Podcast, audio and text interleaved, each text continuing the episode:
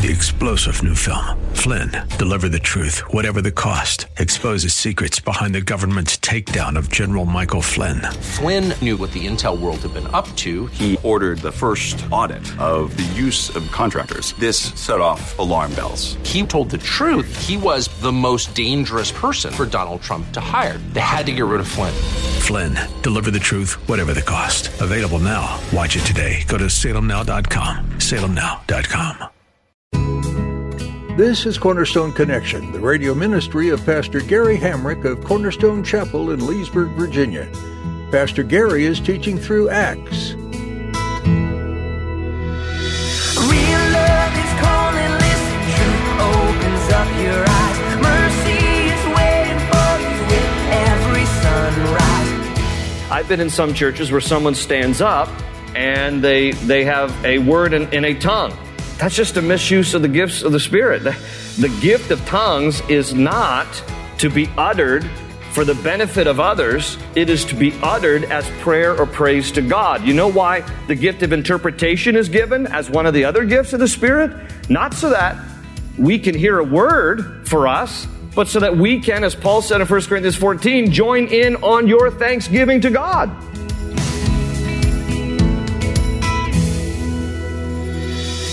Whether one believes in speaking in tongues as a thing of the past or otherwise, the topic has become quite the controversy in today's church. However, what if there was a common ground that both sides of the argument might be missing out on altogether? In today's message, Pastor Gary discusses the purpose of speaking in tongues by today's standards. In his study, you'll learn that Scripture actually defines speaking in tongues as a means of glorifying God, not selfish motivations. At the close of Pastor Gary's message today, I'll be sharing with you how you can get a copy of today's broadcast of Cornerstone Connection. Subscribe to the podcast or get in touch with us. But for now, let's join Pastor Gary in the book of Acts, chapter 2, with today's edition of Cornerstone Connection. The gift of tongues is a known language that someone is speaking. It is known to someone somewhere else around the world, but it is never known to the one speaking. Now, why would God give a gift that you don't even understand? The miraculous ability to speak a language that is unfamiliar to yourself. Seems odd, doesn't it? Well, I'll explain it, but let me go further and tell you the third thing that it is, and then we'll tie it together. It is for the purpose of praise and prayer to God. That is the purpose of the gift of tongues. It is for the purpose of praising God or praying to Him in a language that would connect your heart with the heart of God, even though you don't understand what you're saying. Now, I'll show you here further down Acts 2:11. Notice why we call it a praise language, because when the bystanders hear the 120 in the upper room speaking in tongues, it said there at the end of verse 11, we hear them declaring the wonders of God in our own tongue or in our own language. That's what they're doing, declaring the wonders of God. They're praising the Lord. They're offering praise to God in a language the bystanders individually understand because they hear somebody speaking it in their language, but it is unfamiliar to the one speaking. In addition, in 1 Corinthians 14, 15 to 16, Paul tells us that it is unfamiliar to the one speaking because he talks about his own speaking in tongues, the gift that he has. In 1 Corinthians 14, he says in verse 15, so what shall I do? I will pray with my spirit. He's praying in a tongue, praying with my spirit, but I will also pray with my mind. I will sing with my spirit, sing in the spirit, speaking in tongues as you're worshiping, but I will also sing with my mind. Okay, he says, there's times I'm going to pray in another language. God's given me this gift and that I don't understand. And then there's going to be times I pray with my mind engaged in a language I do know. There's going to be sometimes I worship in a language I don't know. Sometimes I worship in a language I do know. You know, sometimes people have this idea that the gift of tongues is, and I don't mean this to be disparaging to anybody, only to illustrate it. Somebody thinks that it's like Tourette's. It's like you have no control over it, and all of a sudden, you just start blurting out, you know, some foreign language. That's not what the gift of tongues is. You have complete control over your mouth like anything else. But it is just that you are speaking a language that is unfamiliar to you. And so in the rest of 1 Corinthians 14, this is what Paul says. He goes, sometimes I pray in the Spirit, sometimes I pray with my mind, sometimes I sing in the Spirit, sometimes I sing with my mind. And then he adds in verse 16, if you are praising God with your spirit, how can one who finds himself among those who do not understand say amen to your thanksgiving, since he does not know what you are saying? So why is it then that God would give someone a gift to speak in a language that they themselves don't understand? And the answer is this. When you think about language, just language in general, it is a wonderful thing. You have the ability to communicate. You have the ability to express yourself, to connect with someone through words. Now, all of us have had friends or probably been to foreign countries where you don't know that other person's language. You know how limiting that feels? You're trying to connect, you're trying to discuss something, and you can't find the right words. Maybe you know a little bit of their language, they know a little bit of yours, and you both have broken languages that you're trying to connect. Language can be a wonderful thing when both people speak the same language and both people have the same definition for the words that you're using. Have anybody here spoken actually the same language as someone else, but you even had different interpretations for the very words that you're using, and now all of a sudden you're not connecting and communicating? Yeah, it's called marriage. Are we both speaking English? I just said this, you said that. Did you hear me say this? I didn't hear you say that. You didn't say this. Yes, you did. You said that. You could be speaking the same language and still feel like you're not communicating. Amen? Okay? So language is wonderful when it works. And when it doesn't work, you're at a loss. So how is it that we can best connect our feelings and our heart with the heart of God if language has limitations? And so what God does is he distributes this particular gift as he wills so that people can pray to him and praise him, bypassing the ability to understand, but nevertheless expressing from spirit to spirit what is on your heart. Because again, language is a wonderful thing, but if you've ever been to a place where you feel like you don't even know how to express yourself, have you ever poured out your heart to God and you just didn't even know words to express to him? Maybe you've been in tremendous agony or grief or someplace in your life where you didn't even know how to put it into words and you were at a loss of words. And so you just kind of maybe even just fell on your face before God, maybe in your bedroom, you're just crying, you're weeping, you're pouring out your heart. You don't even know what to say. You can't communicate it. You know what God does? He gives us, as he distributes it, a gift to be able to bypass the intellect and connect heart to heart with a language that you don't necessarily understand, but it flows from your lips to communicate the full expression of your heart to the heart of God. That's why he gives this gift, because language has some limitations. So that's what it is. Now, let me tell you what it is not. There's a lot more you could say about what it is and what it isn't, but just for the sake of time, I pick 3 and 3. What it is not. It is not for evangelizing the lost. This is a misnomer that some people think that the gift of tongues was given so that, for example, you could go on the mission field to a foreign country where you don't speak the language and all of a sudden you miraculously get the language and you're able to communicate the gospel. That is not the way the gift of tongues is used at all in the Bible. It is a praise language to God. It is not a language to communicate to other people. I've been in some churches where someone stands up and they have a word in a tongue. That's just a misuse of the gifts of the Spirit. The gift of tongues is not to be uttered for the benefit of others. It is to be uttered as prayer or praise to God. You know why the gift of interpretation is given as one of the other gifts of the Spirit? Not so that we can hear a word for us, but so that we can, as Paul said in 1 Corinthians 14, join in on your thanksgiving to God, so that we can be edified and built up in our spirit when we rejoice in hearing what you're saying to God. That is the only reason why interpretation is given, to join in on the thanksgiving. But it is to be uttered to God. It is not a gift that is given for evangelizing the lost.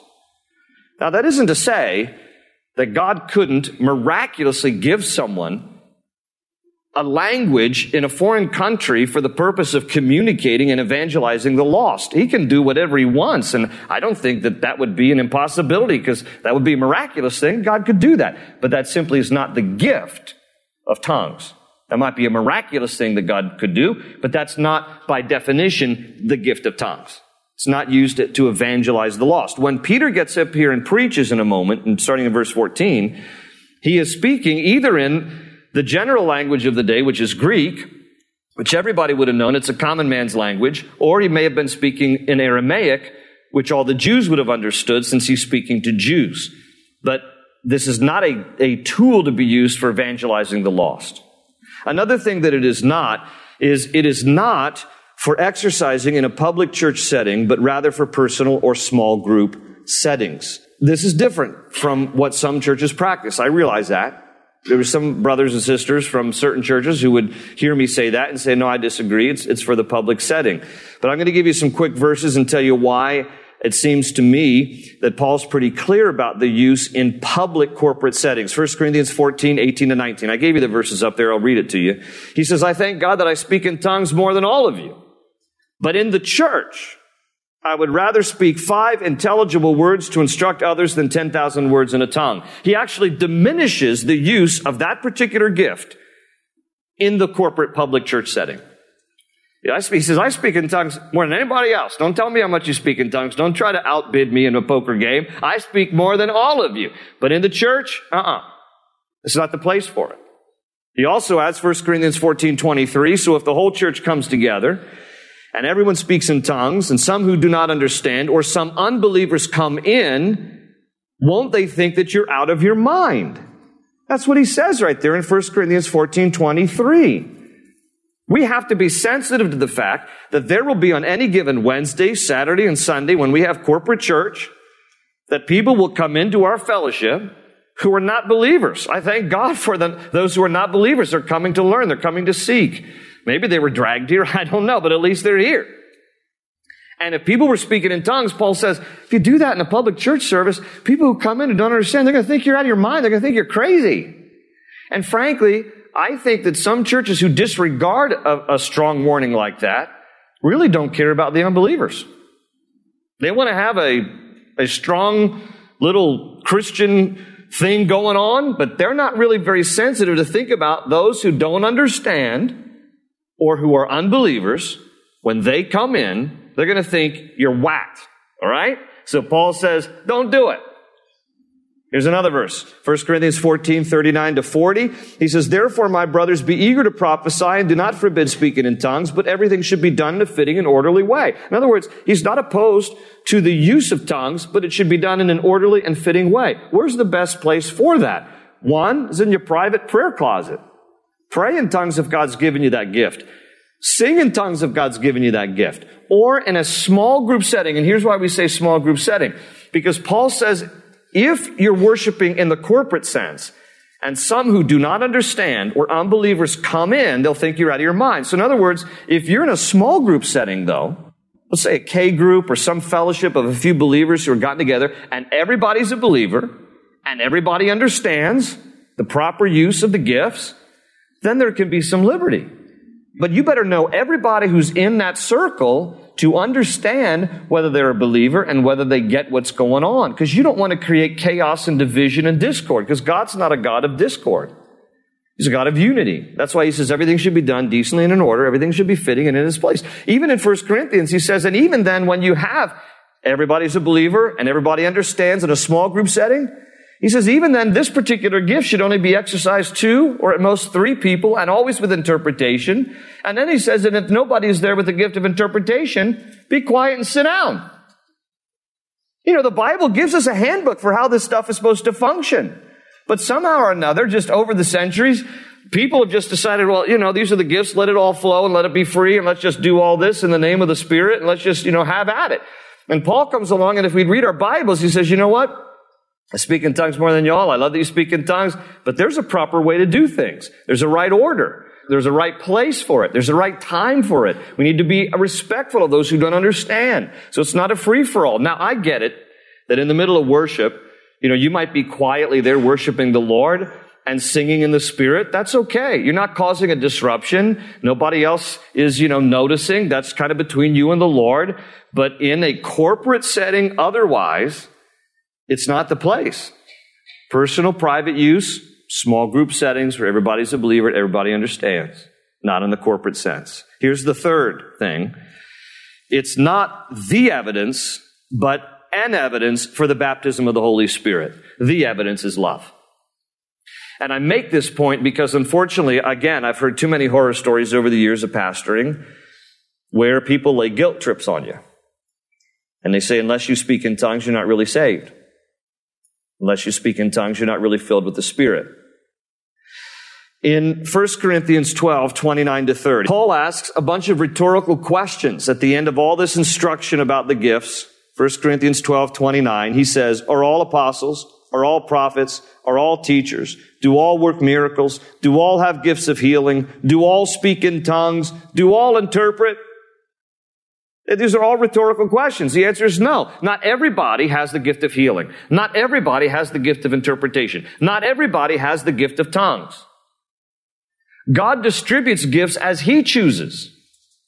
So you may have the gift of tongues, you may not. That doesn't mean that you are or aren't filled and baptized with the Holy Spirit. Don't look at it as the evidence. It can be an evidence, but it's not the evidence that one is filled with, baptized by the Holy Spirit. The evidence is love. There's a whole chapter, 1 Corinthians 13, that is neatly sandwiched between 1 Corinthians 12 and 14. 1 Corinthians 12 lists the gifts of the Spirit. 1 Corinthians 14 lists the proper function of the gifts, in particular tongues and prophecy. And nestled right in between is 1 Corinthians 13. If I speak in the tongues of men and of angels, but have not love, I'm only a noisy gong or a clanging cymbal. And he goes on. The whole chapter is called the love chapter in the Bible. 1 Corinthians 13 is all about love, because that is the evidence that one is filled with the Spirit. You show me a Christian who's mean as a rattlesnake, that's somebody who doesn't have the Holy Spirit.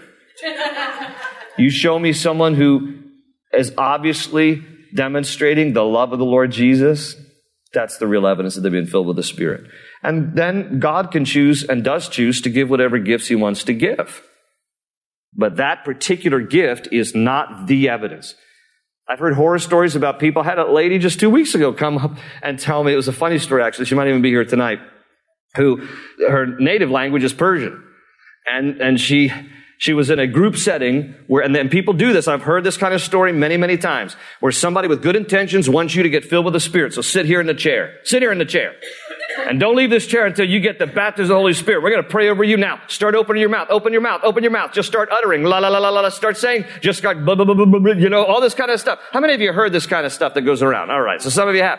And so she says to me, she says, I was so freaked out. They wouldn't let me out of the chair until I started speaking in tongues. So I just started speaking in my native language of Persian. She said, they all thought I got the Spirit, so they let me go. She already had the Spirit, but she didn't need to speak in tongues to prove anything. But that's the way some people have to. And by the way, I think in her case, she said to me that she does have the gift of tongues in a separate dialect. But some people do such incredible, nonsensical things thinking, you got to get this, you got to do this, you got to perform like that. And we put burdens on people and expectations that aren't real and they aren't biblical. God still gives the gift of tongues, and you may receive it. God has a sense of humor, and there's some of you who are like, I don't really believe in the gift of tongues. Look out, you're the one who's going to get it. Because God's going to challenge your theology to make us open to whatever He might want to do. It is not the chief gift, like, oh, that's the one that we all should. Look, God will give His gifts to the body of Christ so that together we complement each other, and the gifts can be used for the glory of God and for the edification of the church. And it isn't a contest. But in this case here, this is what was poured out here at Pentecost, the gift of tongues in this particular case. Yes, all of them were filled with the Spirit. Yes, verse 4, all of them began to speak in other tongues. But you can't make that as an argument for every single time, because we're going to get a little bit later, maybe a lot later, to Acts chapter 8. And in Acts chapter 8, Peter and John were preaching in Samaria, and it says that they laid hands on the believers to receive the Holy Spirit, and there's no mention of tongues. There's no mention of tongues. They laid hands on them, no mention of tongues. They received the Holy Spirit, no mention of tongues. You get to Acts chapter 10. Peter is preaching to the household of Cornelius. He doesn't lay hands on them. He's just preaching the word. They do get the Spirit and speak in tongues. You go to Acts chapter 19, you have Paul who's making his way through the interior of Ephesus. He does lay hands on people. They do speak in tongues. You can't put the formula together because in Acts 8, they lay hands. Nobody speaks in tongues. Acts 10, they don't lay hands. People do speak in tongues. Acts 19, they laid hands and they spoke in tongues. So it's like, we can't put God in a box and make a formula out of this. The reality is, however, that God still pours out his Holy Spirit and still distributes his gifts. We will see as we make our way through the book of Acts the demonstration of other gifts of the Spirit. We're going to see miracles. We're going to see the raising of the dead. We're going to see a lot of incredible things that God does through his gifts, through his apostles. This one particular gift was poured out here on this first day when the first baptism of the Spirit was poured out. And then Peter gets up to address the crowd in verse 14 with this great sermon. And at the end of this great sermon, the first evangelical sermon of the New Testament of the early church, and about 3,000 people get saved. Last thing, how do you receive the baptism of the Holy Spirit? Because it would be a shame if we said all this and then it's like, well, what does that mean for me? It's a lot more simple than people think, and it's a lot less mysterious than people think. How do you receive the baptism of the Holy Spirit? The simple answer is you ask God and you believe by faith. And I'm going to give you the passage of Scripture, and I want you to really consider this, and then we're going to close. And as many as want to receive the Holy Spirit, the fullness of the Spirit. It isn't to say that he's not already indwelling you, but we're talking about the fullness. He says, for everyone who asks, receives. He who seeks, finds. And to him who knocks, the door will be opened. Which of you fathers, if your son asks for a fish, will give him a snake instead? Or if he asks for an egg, will give him a scorpion? If you then, though you are evil, know how to give good gifts to your children, how much more will your Father in heaven give the Holy Spirit to those who ask? Isn't that simple? Jesus says, listen, my Father stands ready to pour out the Holy Spirit to as many as would just ask him.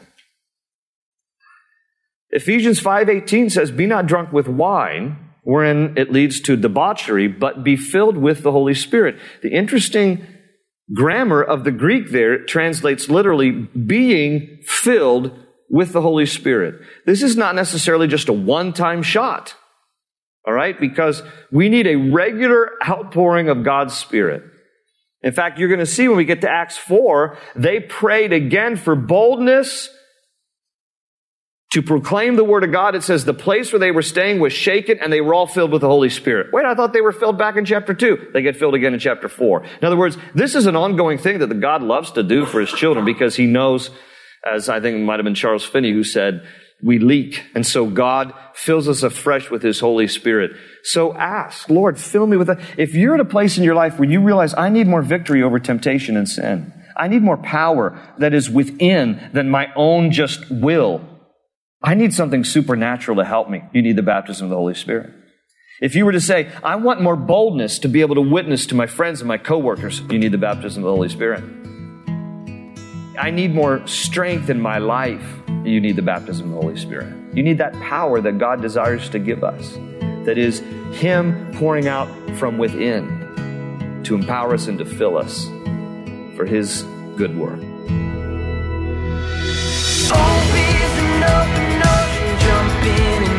Find the cornerstones, your connection, run towards your new life. We're so glad you joined us for this edition of Cornerstone Connection with Pastor Gary Hamrick. Pastor Gary's been going through the book of Acts. If you missed any part of this message, you can hear it again on our website, cornerstoneconnection.cc. You might want to download our mobile app so you have these teachings with you on the go. That way, you'll never miss a message from Pastor Gary's studies, and you'll always have encouragement from God's Word at your fingertips. Find a link to download the app for your iPhone or Android device at our website, cornerstoneconnection.cc. Simply look under the Teachings tab. While you're there, feel free to take some time to learn about the church this radio ministry originates from, Cornerstone Chapel. We'd be happy to meet you. You'll find all you need to know about service times and other info on our website. Again, that's cornerstoneconnection.cc. We hope and pray you've been blessed by today's teaching in the book of Acts. Keep reading on your own in this book and discover so many inspiring and motivating things. Pastor Gary will continue teaching about the amazing acts done by God and His Spirit on our next edition of Cornerstone Connection.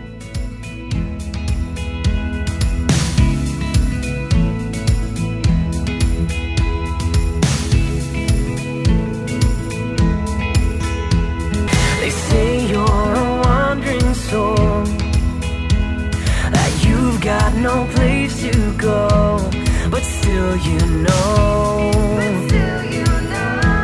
you're not alone.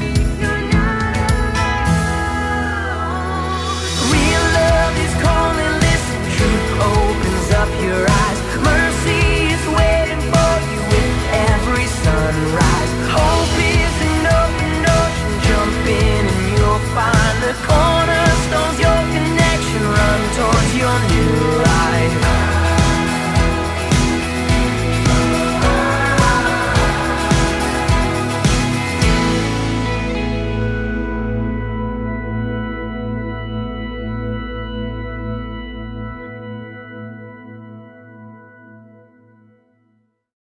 Three-star General Michael J. Flynn, head of the Pentagon Intelligence Agency, knew all the government's dirty secrets. He was one of the most respected generals in the military. Flynn knew what the intel world had been up to. He understood its funding. He ordered the first audit of the use of contractors. This set off alarm bells. The explosive new documentary, Flynn, Deliver the Truth, Whatever the Cost, and covers the facts behind this scandal. Flynn told the truth. He was the most dangerous person for Donald Trump to hire. I find out the worst enemy that I'm going to face in my life is right here in America. They took my assessment and they wanted me to change it. And I was like, I'm not changing it. They had to get rid of Flynn. With in-depth interviews, archival footage, and never-before-seen personal records of the man behind the headlines. I just felt like I was drowning. Flynn, Deliver the Truth, Whatever the Cost. Available now. Watch it today. Go to SalemNow.com. SalemNow.com.